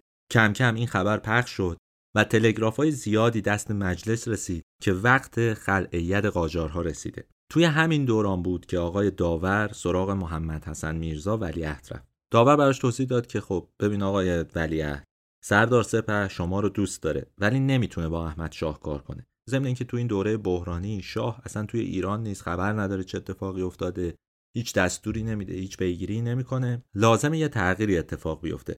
اون پیشنهاد کرد که احمد شاه عزل بشه از شاهی و جای اون محمد حسن میرزا بشه شاه. خب ولیعهد از این پیشنهاد بعدش نیومد قبول کرد و گفتش که مقدماتش رو بچینید این خیلی ایده خوبیه. تو همین زمان بود که مجلس هم وارد کار شد. چو افتاد تو مجلس که بین رضاخان و احمدشاه توافقی صورت نمی‌گیره و با توجه به اینکه همه کارا رو سردار سپه می‌کنه بهتر شاه کنارگیری کنه اجازه بده که کارهای مملکت پیش بره. راستش مطبوعات هم به این جو کمک کردن. زین العابدین رهنما مدیر روزنامه ایران ابو طالب شیروانی مدیر روزنامه میهن کازم سرشکی شیکزاده مدیر روزنامه اتحاد مدام از ضرورت حذف قاجارها حرف می‌زدند این وسط اتفاقی هم افتاد که حیرت انگیزه. داور شروع کرد به مطالعه قانون اساسی کشورهای مترقی و یک ماده واحده تازه نوشت. بعد اونو داد به تیمورتاش و نصرت الدوله و اونا هم دوباره به رضاخان اطلاع دادن. وقتی رضاخان موافقت کرد عملیات شروع شد. داور رفت توی زیرزمین خونه سردار سپه مستقر شد و قرار شد نماینده ها رو تک تک بیارن اونجا. با بعضیاشون خود سردار سپه تماس گرفت. بعضیا رو هم نظامی ها رفتن آوردن. اون ماده واحده در آخر توی زیرزمین خونه رضاخان با امضای 80 نماینده آماده تر توی مجلس شد. روز بعد سردار سپه دعوت شد به مجلس و اون همونجا گفت که شاه و ولیعهد نمی‌ذارن کار کنه و خدمات و اصلاحاتی که کرده ممکنه از بین بره. بنابراین باید تکلیف رو روشن کنن مجلسی ها. یا اون رو انتخاب کنن یا ولیعهد و شاه رو. مجلس علیه احمدشاه موضع گرفت و داور ماده واحده رو خوند. طبق اون ماده واحده احمدشاه خلق می‌شد و حکومت قاجار را به پایان می رسید و در دوره انتقالم سردار سپه رئیس حکومت می شد. افراد مختلفی شروع کردن به مخالفت با این طرح از جمله مدرس و مصدق مخالف این تصمیم بودن مدرس در مخالفت با تغییر سلطنت حرف زد اما خود داور بود که جواب اون رو داد و باعث شد که مدرس قهر کنه بعد از مدرس نوبت تقیزاده شد و اونم مخالفت کرد و نفر سوم حسین علاب همه اینها رو موافقای رضاخان تاروندن یه جورایی و اجازه ندادن که حرفشون به کرسی بنشینه. اما جدال داور و مصدق جدال جذابی بود. مصدق که موافق بعضی اقدامات رضاخان بود میگفتش که این قانون ضد مشروط است. یه نفر نمی‌تونه هم رئیس الوزراء باشه هم وزیر جنگ باشه و هم شاه. دلایل زیادی می آورد و سعی می‌کرد توضیح بده که این یک جور دیکتاتوریه و این بعد از مشروطه اصلا خطرناکه. مشروطه شد که این اتفاقات نیفته. ولی داور جواب مصدق رو داد. وسط حرفاش یه جمله گفت که این جمله خیلی مهمه. داور گفت وقتی آقای پهلوی شاه بشوند البته شاه خواهند بود. موافق قوانین ممالک متمدنند و به طوری که مشروطیت ایران هم تصویب می کند غیر مسئول و فقط شاهند نه شاه و رئیس الوزراء و رئیس قوا و وزیر جنگ. منظورش این بود که اگر رضاخان شاه بشه شاه مشروط است. شاهیه که در کارها دخالت نمی‌کنه و نماد انسجام ملیه. ولی این حرف خودش در خودش یک تناقضی داشت. تمام تلاش اون موقع خود رضاخان این بود که بگه شاه مانع از کارهاشه و یه آدم کارآمدیه که شاه بهش اجازه نمیده. حالا قرار بود اون آدم کارآمد و شاه بکنن که تو کارها دخالت هم نکنه. خودش تناقضی در درون خودش داشت. چون تازه این آدم کشف شده بود. همه فکر می‌کردن که اون از عهده کارا برمیاد. بهترین گزینه برای ریاست وزرایی بود. حالا برای شاه بودن می‌شد دربارش حرف زد. ولی استدلال داور این بود که رضاخان گزینه بهتری نسبت به کل سلسله قاجاریه. این سوالی بود که خیلی هم میپرسیدن. می‌گفتن که چرا آدمی که می‌تونه کارها رو سر و سامون بده کنار بره یه مقام تشریفاتی رو قبول کنه؟ داور شاید باور باور داشت به اینکه شخصی مثل رضاخان می‌تونه شاهی باشه معتقد به اصول مشروطه و کمک کنه به دولت ها اما واقعا کی خبر داره از آینده؟ اون ماده واحده اون روز تصویب شد و رضا پهلوی موقتا حاکم ایران شد. عصر اون روز داور رفتش خونه رضاخان برای ابراز ارادت. تیمورتاش از قبل با رضاخان حرف زده بود که ریاست مجلس رو به داور بدن. اما رضاخان معذوریت داشت. در واقع اون انتخاباشو کرده بود. قرار بود فروغی که توی رایزنی با انگلیس ها موفق شده بود و اونها رو راضی کرده بود به پادشاهی رضاخان بشه رئیس الوزراء و تدیون هم بشه رئیس مجلس. وقتی داور اومد خونه رضاخان رضا پهلوی بهش گفتش که از عمر مجلس چیزی باقی نمونده و بهتره که انرژیش رو بذاره روی تأسیس مجلس مؤسسان. این اولین بارم بود که داشت مجلس مؤسسان تشکیل می‌شد. داورم دید چاره نداره جز قبول این کار.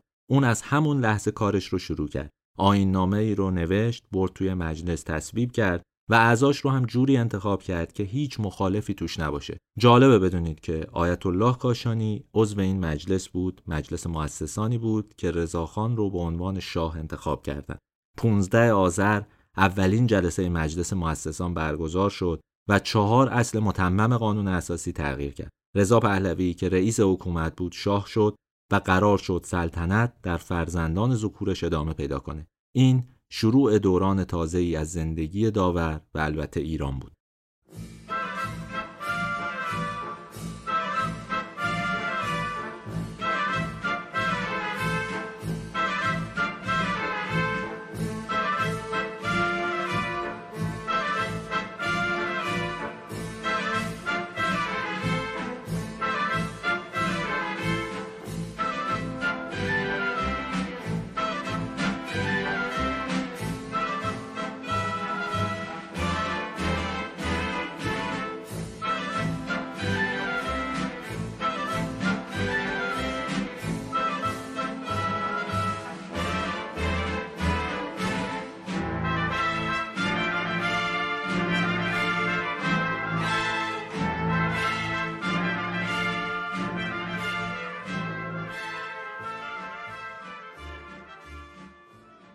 وقتی فروغی رئیس الوزرا شد از داور دعوت کرد که به دولت بره. پست پیشنهادی به داورم وزارت فواید عامه و تجارت. این وزارت خونه وظایف مختلفی داشت از راهسازی تا کشاورزی و تجارت و اینجور چیزا. بعدا تبدیل به دو وزارت خونه شد ولی تو اون زمان همه این کارها رو خودش انجام می‌داد. داورم شروع کرد به برآورده کردن آرزوهاش. اولین لایحه‌ای که به مجلس برد استخدام یک کارشناس امریکایی برای تعیین خط اصلی راهن و نقشه کشی بود. دومین قانونی که برد تأسیس مدرسه تجارت بود و بعدها دکتر محمود افشاری یزدی هم رئیسش شد. اما داور خیلی زود فهمید که این وزارتخونه زیادی گل و گشاده. باید یه فکری به حالش می‌کرد. شروع کرد به فکر کردن و تحقیق کردن که چجوری ساختار رو تغییر بده و اینها. قبل از اینکه به نتیجه برسه یه اتفاقی افتاد. ظاهرا برای یه سفر کاری رفته بود به تبریز و توی همون موقعی که در تبریز بود فروغی اینجا استعفا داد در تهران. سه روز بعد از استعفای فروغی بود که آقای داور توی تبریز فهمید که دیگه هیچ کار است. دولت عوض شده و قرار یه دولت دیگه سر کار بیاد. اونقدر بهش برخورد که برگشت تهران و دیگه نه پیش فروغی رفت و نه پیش شاه. میگن که به تماس هیچ کدوم جواب نداد و تصمیم گرفت که وارد مجلس بشه. مجلس ششم شورای ملی. الکسان آقایان میگه که رضا ازش خواست داور رو بیاره به کاخ مرمر. داورم با نارضایتی پذیرفت و آمد. اونجا بود که به شاه گفت با این روش دولت تازه هم دووم نمیاره. رضا شاه باهاش شرط بندی کرد. گفت یه ما فرصت بده. اگه حرف تو درست بود اون هیچ کاری بهش نداره. میگن قسم خورد که هیچ کاری بهش نداره. ولی اگر حرف شاه درست از آب در اومد باید هر کاری شاه میگه انجام بده. توی این فاصله هم گفتم داور نامزد مجلس شد و دوباره از لار وارد پارلمان شد. همونطوری هم که داور پیش بینی می‌کرد کابینه دوم پهلوی هم سقوط کرد. اما نقطه اوج قصه ما مربوط به کابینه سومه قبل اینکه ماجرا رو براتون تعریف کنم بذارید یه رویداد حاشیه‌ای بگم که جذابه هفت آبان 1305 مدرس توی تهران ترور شد. البته مدرس جون سالم به در برد اما دعوا بین داور و بعضی اشخاص مهم مملکت رو عیان کرد. داور از اون روز شروع کرد به انتقاد و گفت دوره این کارا گذشته و نباید مخالف رو از بین برد. اون زمان محمد درگاهی رئیس نظمیه بود و از دو طرف تحت فشار بود هم از طرف دربار و هم از طرف نماینده ها. یه جواب فرستاد به مجلس. پیغام داد که زارب یا زاربین مدرس مسئولیت دارند و اگه مجلس اختیار ویژه بهش بده حاضر بیاد اونجا و زارب رو بگیره و ببره. اشارش هم به کی بود؟ به خود داور بود. دلیل این حرف هم یه چیز بود. مدرس وقتی ترور شد دو گلوله به دستش خورد. کجا؟ 20 قدمی خونه داور. مردم که مدرس رو شناختن برای حفاظت ازش برش میدارن و میبرنش خونه داور. اون روز داور خونه نبود زنش اونجا بود و این خانم وقتی مدرس رو زخمی دیده بود قش کرده بود. تنها یه حرف از مدرس شنیده بود و به یاد می آورد بالاخره دوستان شوهرتون این بلا رو سر من آورد. داور برای اینکه به خانوادهش بگه که بیگناه هم و به همه ایرانیا بگه که بیگناهه تمام تلاشش رو می‌کرد تا متهما بازداشت بشن. اما درگاهی حرف مدرس و محل ترور رو بهونه کرده بود و افتاده بود دنبال داور. کار به جایی رسید که داور از درگاهی به رضاشاه شکایت کرد و رضاشاه هم درگاهی رو سرزنش کرد که این ماجرا رو تموم بکنه. این اولین اختلاف داور با دم و دستگاه نظمیه بود. البته آخریش نبود و همین هم بلای جونش شد. بگذریم حالا از اینا. بریم سراغ کابینه سوم. وقتی مصطفی ممالک دوباره رئیس الوزرا شد از داور خواست وزیر عدلیه بشه. داورم سریع قبول کرد. این شغلی بود که همیشه منتظرش بود و فکر می‌کرد که لیاقتش رو داره. یک روز بعد از پذیرش این سمت بود که خبری توی روزنامه ها منتشر شد. وزیر عدلیه عدلیه را منحل کرد. میگن داور بعد از صدور این حکم قایم شد چون نمی‌دونست شاه با کارش موافقه یا نه. این آقایان بود که رفت دوباره پیش شاه نظرش رو پرسید تا ببینه داور باید چه کار بکنه. رضا شاه با کار داور موافق بود چون معتقد بود لازمه کسی کل ساختار رو عوض کنه. همین هم یه روحیه داد به داور که برگرده و کار رو ادامه بده. چرا داور عدلیه رو منحل کرد؟ بعد از مشروطه ما عدلیه داشتیم و چهار بخشم داشت. اما اساسا این عدلیه کار نمی‌کرد. معمولا احکام عجیبی صادر می‌شد و وقتی افرادم برای تجدید نظر به روحانیون مراجعه می‌کردند نظرات متفاوتی میشنیدند. اونا تشدد رأی داشتند. در ضمن تابع خانش خودشون از دین بودند. بنابراین عملا دستگاه قضایی غیر فعال یا به عبارتی مخشوش بود. داور می‌خواست این موضوع رو سر سامون بده. برای همین لایحه اختیارات خودش رو به مجلس برد. اون چهار ماه زمان خواست تا عدلیه جدید رو طراحی کنه. این لایحه چهار بخش داشت. انحلال، تصویب قوانین، استخدام جدید و بودجه تازه. بعد از کشمکش زیاد این قانون تصویب شد و داور کارش رو شروع کرد. اول از همه داور شروع کرد به جمع کردن افراد صالح و خوشنام برای کار توی عدلیه. خودش می‌گفت دنبال افراد صحیح العمل و درستکار تحصیل کرده و با تجربه است. برای همین سراغ قضات سابق عدلیه رفت که حسن شهرت داشتند و بعد سراغ وزارتخونه های دیگه رفت مثلا وزارت خارجه، وزارت معارف افرادی رو انتخاب کرد از بین اونها. این رو با فارغ التحصیل های رشته حقوق توی اروپا، نماینده های مجلس، مستوفی های سابق وزارت مالیه، فارغ التحصیل های مدرسه حقوق، روحانیون و مدرسین حوزه علمیه که حاضر بودن تو این مجموعه کار کنن ادامه داد. روحانیون چون کار از دستشون خارج شده بود خیلی با داور همکاری نمی‌کردن و خوششون نمیومد از کارهای داور اما بقیه افراد اضافه شدن به ادیه تازه داور بعد از اینکه مهلت چهار ماهش تموم شد دوباره اون لایحه رو تمدید کرد تا بتونه کار رو تموم بکنه وزارت عدلیه ای که داور سر شکل داد بخشای مختلفی داشت که اینا بخشی عمده ایشون برای اولین بار شکل می گرفتن. دیوان عالی تمیز که همون دیوان عالی کشور محاکم استیناف دیوان عالی جزای عمال دولت که دیوان عدالت اداری فعلی میشه محکمه ابتدایی دوایر استنتاق محکمه تجارت امنای محاکم صلح محدود تشکیلات ولایات سازمان ثبت اسناد و املاک کشور دفاتر ازدواج دفاتر اسناد رسمی و البته مدرسه عالی حقوق و کلاس قضایی. این ساختار آقای داور سر شکل داد. تقریبا میشه گفت 90 درصدشون برای اولین بار بود تشکیل می‌شدن. مثلا تا اون زمان هیچ جا سند رسمی برای املاک وجود نداشت. همه چی ریش سفیدی حل می‌شد. آدما با همدیگه قراردادی می نوشتن و تمام می‌شد. این داور بود که گفتش برای املاک باید برن در دفتر اسناد ثبت بکنن اندازه و متراژ و نمی‌دونم صاحب و همه چیش مشخص باشه. شکایت از مامورای دولت هم معمولا هیچ وقت تو دوره های قبل نتیجه نمی‌رسید. حالا یه دیوانی مستقر شده بود در وزارت عدلیه که کارش اصلا رسیدگی به شکایت مردم از نیروهای دولتی بود. اینا بخش عمدهشون تغییر ساختار بود. بعضیاشون هم نیاز به قوانین داشت. به هر حال باید قوانینی تصویب می‌شد. ولی قوانینی که در این دوره تصویب شد کم نظیر و البته در تاریخ ما بی‌نظیره.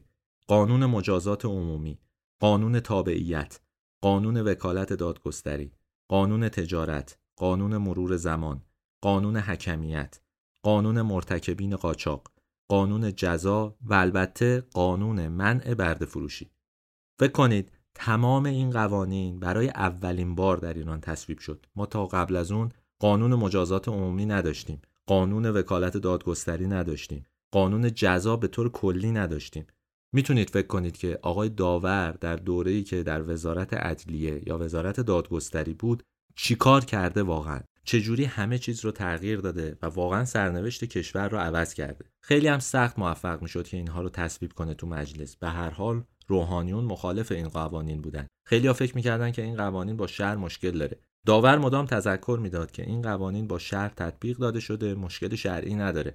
ولی خب به هر حال دست و پاش بسته می‌شد برای اینکه بتونه کارش رو جلو ببره. حالا همه اینا رو من گفتم فقط برای اینکه این رو بدونید. اون چیزی که ما از قوه قضاییه می‌شناسیم در دوره آقای علی اکبر داور شکل گرفت. مشروطه فقط کلمه عدلیه رو وارد جهان ما کرد. اما این داور بود که اون رو واقعی کرد اون رو مجسم کرد. نشون داد عدالتخونه چطور باید باشه. هر کدوم از این کارا برای موندگاری یه آدم در تاریخ یک کشور کافیه. داور یه تنه این همه کارو کرد توی هفت سال. بذارید بازم از کارهای داور بگم. اون بود که برای قضات و وکلا لباس متحدالشکل تعیین کرد. ای مثل احمد متین دفتری رو فرستاد اروپا تا با قوانین جدید آشنا بشن و بتونن برگردن به ایران و کار کنن. دادگاه عالی قضات رو داور تشکیل داد. باعث شد که شکایات از قضات هم به نتیجه برسه. همینجوری فکر کنید فقط به این موضوع. داور چه کارهای مهمی انجام داد؟ ولی مهمترین کار داور رو هنوز بهتون نگفتم. شاید مهمترین کارش لغو قانون کاپیتولاسیون توی ایران بود.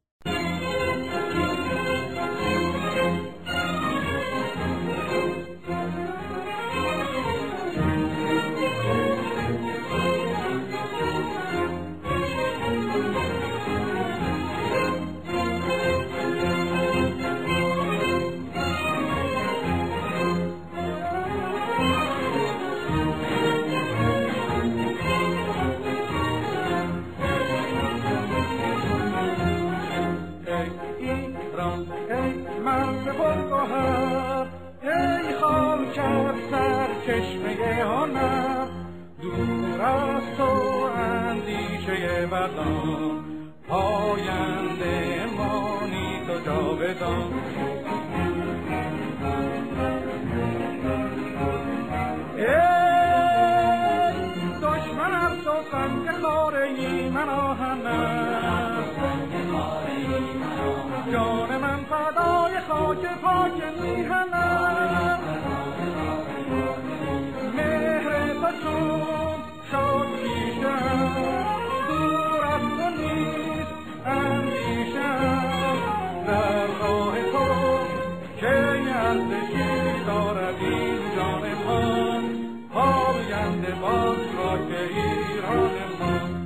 توضیح دادم براتون که تا اون زمان محکمه ایران اینجوری بود که روحانیون و قضات بر اساس شهر حکم می‌دادن قضات هم کمتر بودن یا اگه بودن هم بیشتر روحانیون بودن این مسئله برای کشورهای مختلف خیلی قابل فهم نبود. حکم قضات داخلی رو نمیپذیرفتند چون معتقد بودن که با شهر شما ما نمی‌تونیم کار بکنیم. اساسا همه چیز رو به نفع مسلمین می‌گیره. بنابراین همکاری کردن با اونا غیر ممکنه برای همین کنسولگری ها احکام رو صادر می‌کردن دولت هم توی توافقنامه ها با اونا به نتیجه می رسید و معمولا نظر قنسول ها یا کنسولگری ها رو میپذیر. داور که وزیر شد دنبال تصویب قانون مدنی توی ایران بود. برای اولین بار داشت قانون مدنی می نوشت. اما می‌دونست تایید اون توی مجلس با مخالفت روحانیون روبرو میشه. از طرف دیگه یه نگرانی هم داشت نمی‌دونست تا کی وزیر میمونه. برای همین رفت سراغ کاپیتولاسیون. یه قانونی رو به مجلس برد به اسم قانون حکمیت. طبق این قانون هرگاه یه طرف دعوا از محکمه می‌خواست تا دعوا یا ادعا رو از طریق حکمیت حل و فصل کنه طرف دیگه ناچار بود این درخواست رو قبول کنه. فرق دادگاه با حکمیت این بود که دادگاه قاضی داشت اما اینجا دو طرف یه داور انتخاب می‌کردن یا در واقع یه حکم رو. قاضی بر اساس قوانین موجود حکم می‌داد اما داور مستقل از قانون و بر اساس انصاف نظر می‌داد. بنابراین کشورهای دیگه مطمئن می که اینجا پای مسائل شرعی در میون نیست قانون طرف مسلمین رو نمی‌گیره حالا قرار تعادل ایجاد بشه 27 اردیبهشت 1306 بود که وزارت عدلیه از طریق سفارتخونه ها به کشورهای مختلف اعلام کرد تا سال آینده قضاوت قنصول ها باطل میشه و کشورها موظفن عهدنامه های جدید ببندن و تابع قانون حکمیت بشن. قانون حکمیت باعث شد کاپیتولاسیون بعد از گذشت حدود 100 سال توی ایران از بین بره. خیلی چیز مهمی ها. اگه بهش فکر کنید متوجه میشید که چقدر کمک کرده به استقلال ایران. این وسط داور اشتباهاتی هم کرد. یه اشتباه مهمش برمیگشت به توصیه های شاه. بعضی وقتا قضا تو پرونده ها رأی هایی می‌دادن که شاه می‌خواست اون رأی ها تغییر بکنه. قاضی به تب مخالفت می‌کرد و همین بحران به وجود می آورد چون رضا شاه فکر می‌کرد که داور به اونا سپرده که حرف شاه رو گوش ندن داورم تحت فشار قرار گرفته بود. از اون ور نمی‌خواست شاه ازش ناراضی باشه. از اون طرف هم قضات گلایه می‌کردن. می‌گفتن که تو کارشون دخالت می‌کنن. برای حل این موضوع چیکار کرد؟ تصمیم گرفت اصل 82 قانون اساسی مشروطه رو که زامن استقلال قاضی بود تغییر بده. واقعا اشتباه بزرگیه. آقای داور یه قانون پنج ماده‌ای به مجلس برد. که طبق اون می‌تونست قاضی رو به شغل اداری تنزل بده و حتی بدون رضایتش به محل مأموریت تازه بفرسته. در واقع اگه دولت با حکم قاضی مخالفت می‌کرد قاضی یا ناچار بود نظر دولت رو بپذیره و حکمش رو تغییر بده یا مقاومتش باعث می‌شد که محل خدمت یا حتی کارش رو از دست بده. بدتر این بود که اگه قاضی نمیپذیرفت متمرد محسوب می‌شد و محکمه قضایی اونو محاکمه می‌کرد. واقعا این بزرگترین اشتباه داور تو عدلیه بود. کاری کرد که دستگاه قضا تابع حکم حکومت بشه و دیگه نتونه مستقل باشه و استقلال خودش رو حفظ بکنه بتونه علیه هر شخصی ادعا بکنه بتونه علیه هر شخصی حکمی بده اون رو به محاکمه بکشونه. در ازای اون همه کار بزرگ این یکی واقعا از اعتبار آقای داور کم کرد. یه اتفاق مهم دیگه هم افتاد که گفتنش ضروریه. سال 1309 فروغی وزیر خارجه شد و تقیزاده وزیر مالیه. کشور اون موقع نیاز به درآمد ارزی داشت و شاه از تیمورتاش خواست برای اینکه قرارداد دارسی بازنگری بشه بره به لندن و اونجا دارسی رو ببینه و به هر حال با همدیگه یه تفاهم جدید امضا بکنن. تیمورتاش به لندن رفت اما نتونست کار رو جلو ببره. شاه که از ماجرا مطلع شد اصل قرارداد دارسی رو خواست اونو انداخت تو آتیش و گفت که قرارداد دارسی باید لغو بشه. این شروع یه بحران تازه تو رابطه ایران و انگلیس بود. دولت انگلیس در دفاع از دارسی شروع به تهدید کرد و خیلی زودم به جامعه ملل که بعدها شد سازمان ملل شکایت کرد. ایران مدعی بود که این قرارداد به دولت انگلیس مربوط نیست چون بین دولت ایران و یه شرکت خصوصی بسته شده و لازم نیست که دولت انگلستان وارد ماجرا بشه. اما دعوا به هر حال بالا گرفته بود. قرار شد هیئتی از ایران بره به جامعه ملل تا مشکل رو حل کنه. از ایران علی اکبر داور انتخاب شد تا همراه هیئتی که زیر نظرش بود برن به ژنو. اونا رفتن سوئیس و اونجا شروع به مجادله با وزیر خارجه انگلستان کردن. میگن که داور برای اینکه بتونه از پس ماجرا هم بر بیاد چند کارشناس امریکایی و انگلیسی که تو حوزه نفت تخصص داشتن رو استخدام کرد ازشون کمک گرفت و همین هم باعث شد که بعد از مجادله های فراوون با وزیر خارجه انگلستان داور برنده ماجرا بشه. حکم جامعه ملل گفتش که مذاکرات نفت بین ایران و شرکت نفت جنوب باید تو تهران شروع بشه و اگه بعد یه سال نتیجه گرفته نشد اون وقت وقتشه که جامعه ملل نظر جدیدش رو اعلام کنه. این یه پیروزی برای ایران و البته داور بود. داور از اینکه این پرونده مهم رو به سرانجامی رسونده به هر حال به یه نقطه رسونده به نفع ایران شده خیلی خوشحال بود. با خوشحالی هم حازم ایران شد. اما به محض اینکه وارد ایران شد خبر بد رو شنید. دوستش تیمورتاش وزیر دربار. همون که رضا یه زمانی می‌گفت امضای تو امضای منه افتاده بود زندان به جرم اختلاس و فساد. این رو باید کنار یه واقعه دیگه گذاشت. اونم حصر و تبعید نصرت و دوله فیروز بود. از مثلث طلایی سیاست ایران فقط یه نفر بود که هنوز داشت کار می‌کرد. دو نفر دیگه که نقش مهمی در انقراض قاجارها و شکلگیری حکومت پهلوی داشتند خیلی زود از سر کار رفته بودن کنار برکنار شده بودن زندان افتاده بودن و فقط داور ازشون مونده بود.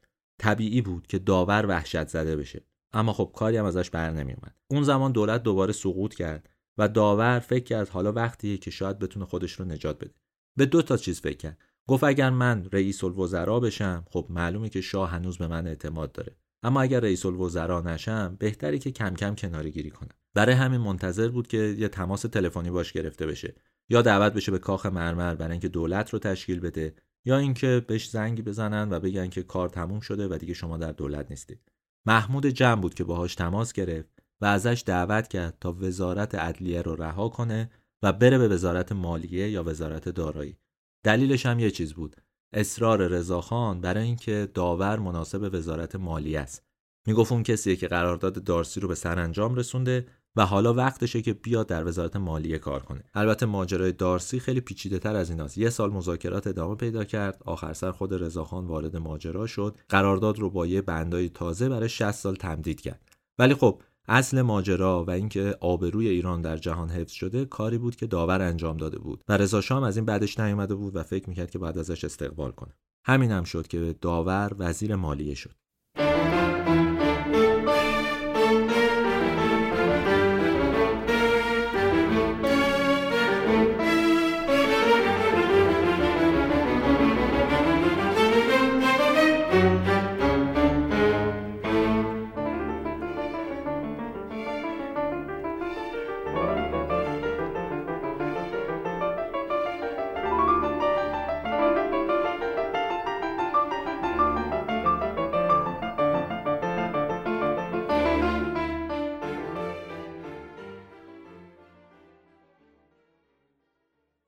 وقتی داور وزیر مالیه شد دست گروهی از قضات رو گرفت از وزارت عدلیه برشون داشت وردشون وزارت مالیه. سعی کرد که با حضور قضات خوشنام و اینها سر و سامون بده به اوضاع مالیه و وزارت دارایی کمک کنه از فساد جلوگیری کنه. اما خبرهای بدم مدام داشت به گوشش می‌رسید. یک هفته بعد از اینکه وزارت رو قبول کرد خبر مرگ تیمورتاش رو شنید و فهمید که خانواده تیمورتاش تبعید شدن. داور انگار توی این ماجرا آینده خودش رو می‌دید.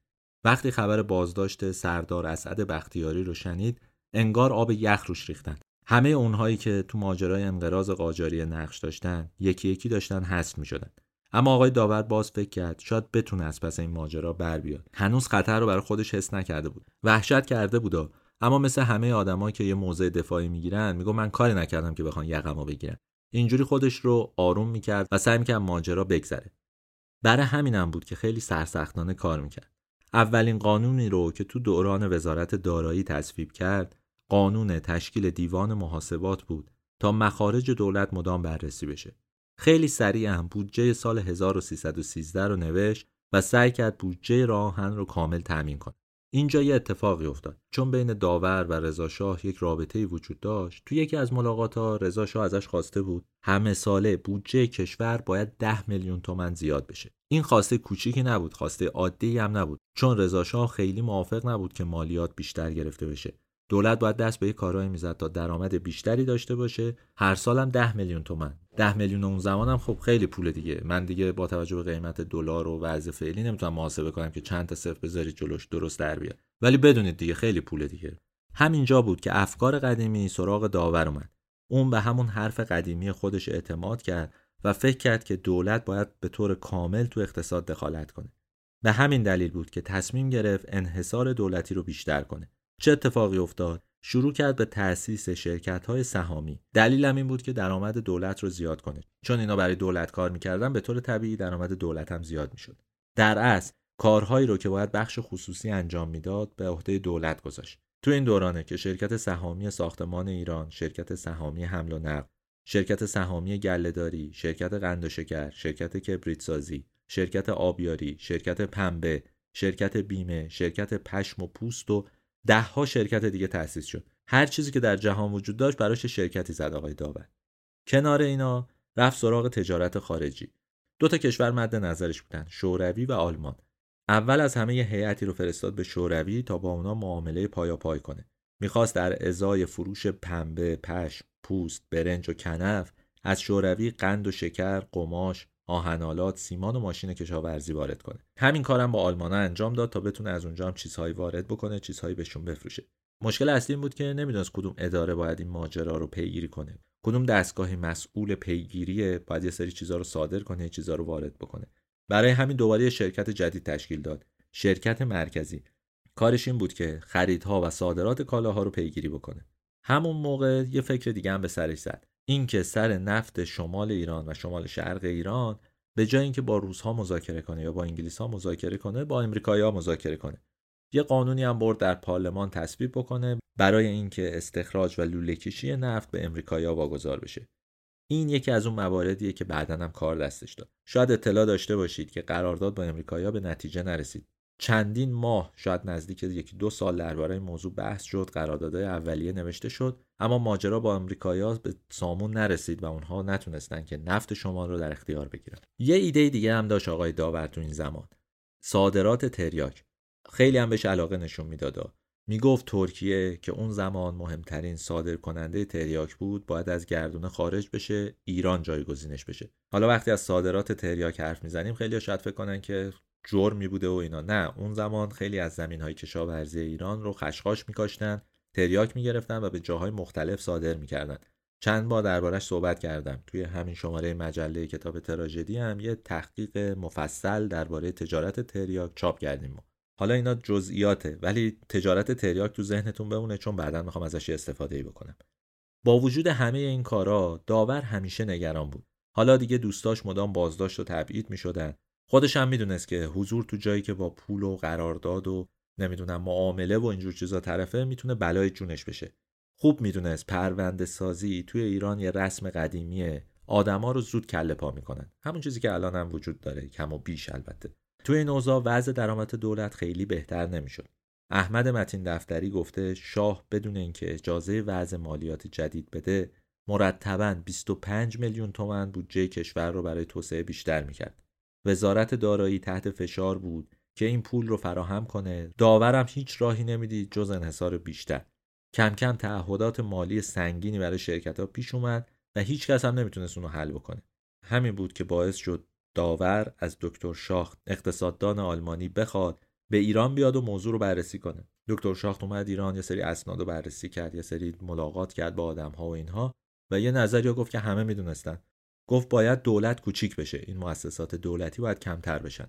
ولی داور نمی‌دونست چطور باید جواب شاه رو بده. ظاهرا راه حلی نبود جز اینکه این شرکت ها رو هی بیشتر کنه. توی همین دوران بدگویی ها از داورم زیاد شد. یه بار عدلالملک که رئیس مجلس بود روایت کرده که یه شبنامه به دستش رسید و توی اون به حکومت فهاشی شده بود. آخرش هم نوشته بودن که داور گزینه مناسبیه برای دولت و حکومت. عدلالملک همون موقع زنگ می‌زنه به داور و ماجرا رو کامل براش توضیح میده. داور خودش میاد پیش عدلالملک شبنامه رو می‌بینه و رنگ از روش میپره. خوب می‌دونه که این شبنامه می‌تونه توطعه بشه علیه تمام زندگیش. بعد از این شبنامه است که پرونده سازی های نظمی علیهش بیشترم میشه و داور بدل میشه به یه خطر بزرگ برای رضاشاه. اینجاست که ما رو میرسونه به یه قصه تراژیک.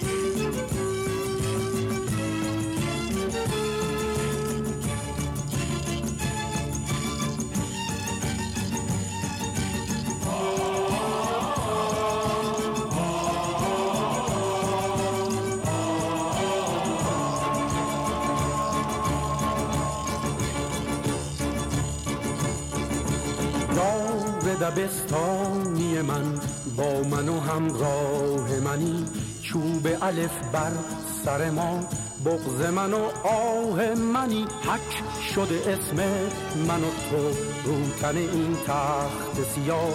ترکه بیداد و ستم مونده هنوز رو تن ما. دشت بی فرهنگی ما. هرز تمومه علفاش خوب اگه خوب بد اگه بد. مرده دلای آدماش دست من و تو. باید این پرده ها رو پاره کنه کی می‌تونه جز من و تو درد ما رو چاره کنه؟ یار دبستانی من با من و همراه منی چوب الف بر سر ما بغز من و آه منی. حک شده اسم من و تو روتن این تخت سیاه ترکه بیداد و ستم مونده هنوز رو تن ما.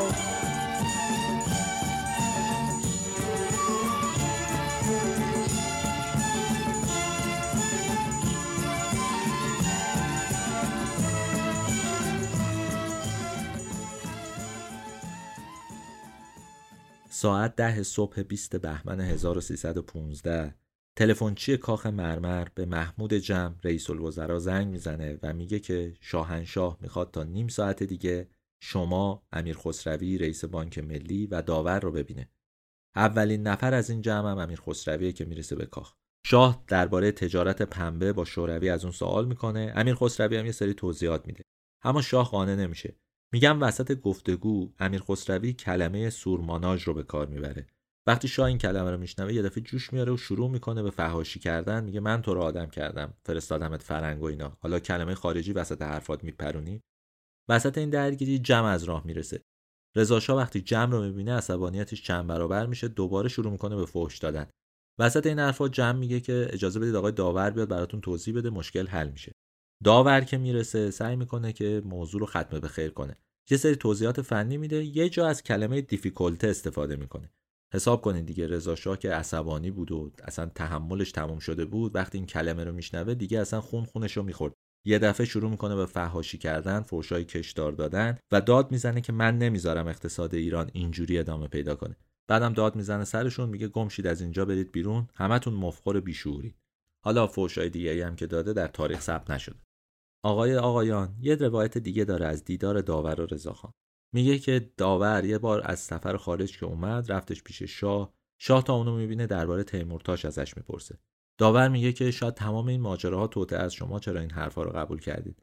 ولی شاه عصبانی میشه و میگه که من خرد و نابودت می‌کنم. آقای آقایان میگه که داور از این حرف به شدت ترسید نگران شد و فکر کرد که شاه می‌خواد کلکش رو بکنه. یه روایت دیگه هم ابوالحسن ابتهاج تعریف کرده که بعدها رئیس سازمان برنامه و اینها میشه. میگه که توی ملاقاتی که بین داور و رضا شاه اتفاق افتاد شاه داور رو به عنوان رئیس جمهور صدا می‌کنه. بهش میگه چطوری رئیس جمهور؟ همین ترس به دل داور میندازه. چون می‌دونست رضا شاه مطلکی رو علکی نمیگه و حتما چیزی در ذهنش شک گرفته. داور نمی‌خواست رئیس جمهور بشه. گفتم خودش مخالف اعلام جمهوری ایران بود. ولی به هر حال دوره عوض شده بود. حالا شاه بدبین شده بود به خیلی ها خیلی از دوستان نزدیک شب بین رفته بودن اطرافیانش عوض شده بودن و داور فکر می‌کرد این بار توطعه علیهش عملی میشه. این چند تا روایت رو گفتم فقط برای اینکه بدونید درباره دیدار شاه با داور چه چیزهایی گفته میشه. میگن داور بعد از ملاقات با رضا شاه برمیگرده به وزارتخونه اما هیچ کس رو نمیپذیره. بعد از چند دقیقه به رئیس دفترش دستور میده که فهرست انتصابات، اضافات و پاداش ها رو براش بیاره. بدون اینکه اونا رو بخونه امضا می‌کنه، دستور میده به همه ما پاداش بدن و برای شرکت توی جلسه ای درباره امتیاز نفت شمال از وزارتخونه میاد بیرون. جلسه تا ساعت 11 شب طول می‌کشه و وقتی تمام میشه محمود جمع سعی می‌کنه که دلجویی کنه از داور و بگه که خب شاه رو می‌شناسی می‌دونی عصبانی میشه و بعد بیراه میگه نگران نباش آقای داورم حرفی نمی‌زنه سوار ماشین میشه میره خونش اول میره اتاق بچه هاش بعد میره سراغ زنش زنش رو میبوسه برمیگرده تو اتاق کارش و اونجا میشینه. اون روز خاص آقای داور یه مقدار تریاک برای آزمایش گرفته بود می‌خواست کیفیتش رو بسنجه. ظاهرا آقای داور اون تریاک رو برمیداره توی لیوان الکل حل می‌کنه و سر می‌کشه. بعدم میشینه و دو تا نامه می‌نویسه. وقتی نامه ها رو می‌نویسه کم کم اثر تریاک و الکل اثر می‌کنه و داور بیهوش میشه. اول صبح که همسرش جنازه داور رو توی اتاق پیدا می‌کنه. آقای علی اکبر داور توی 61 سالگی خودش رو می‌کشه تا این همه ترس و تحقیر رو تحمل نکنه. آدمی که عدلیه رو سر و سامون داده بود خوب می‌دونست قدرتمندا به عدلیه باور ندارن. برای همینم بود که کلکش رو خودش کند رفت. کنار جسد داور دو تا نامه بود گفتم. یکی خطاب به شاه و یکی خطاب به همسر آقای داور. قبل از طلوع آفتابه که دوستان داور میان اونجا مامورای نظمیه میان اونجا و مامورا مثل همیشه اول یه سری اسناد رو برمیدارن و بعد نامه شاه رو می‌برن. قرار میشه همون روز تشییع جنازه برگزار بشه از جلوی مدرسه عالی سپهسالار جنازه رو میارن اونجا دارن تشییع می‌کنن به سمت سرچشمه که یه پیام میاد. تشییع جنازه باید متوقف بشه. همه وزرا و وکلا و همکارا پراکنده میشن و جنازه به صفاییه شهر ری برده میشه و همون روز خاک میشه.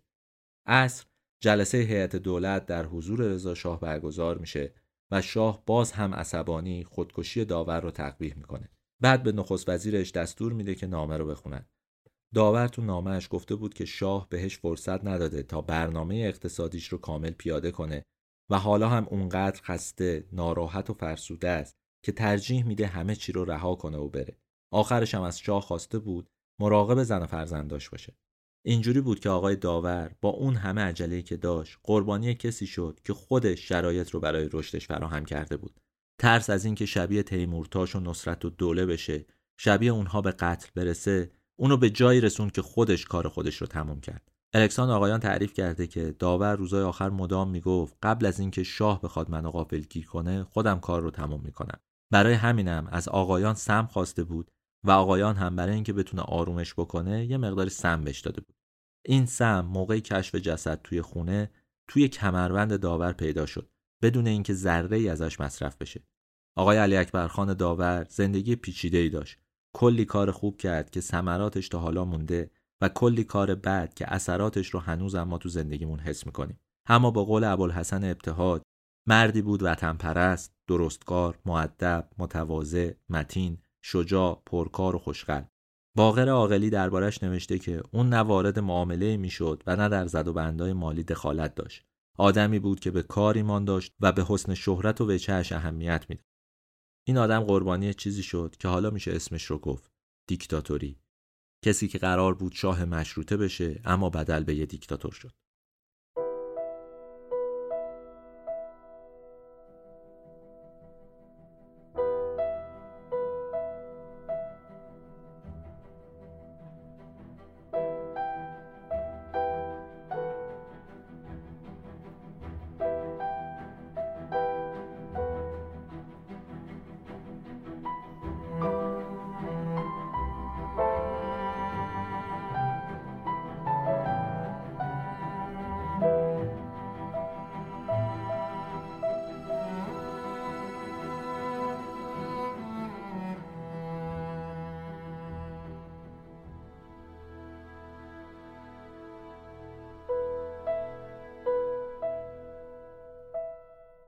این شماره هفتم از فصل دوم رادیو تراژدی بود که من کریم نیکو نظر اون رو نوشتم و اجرا کردم.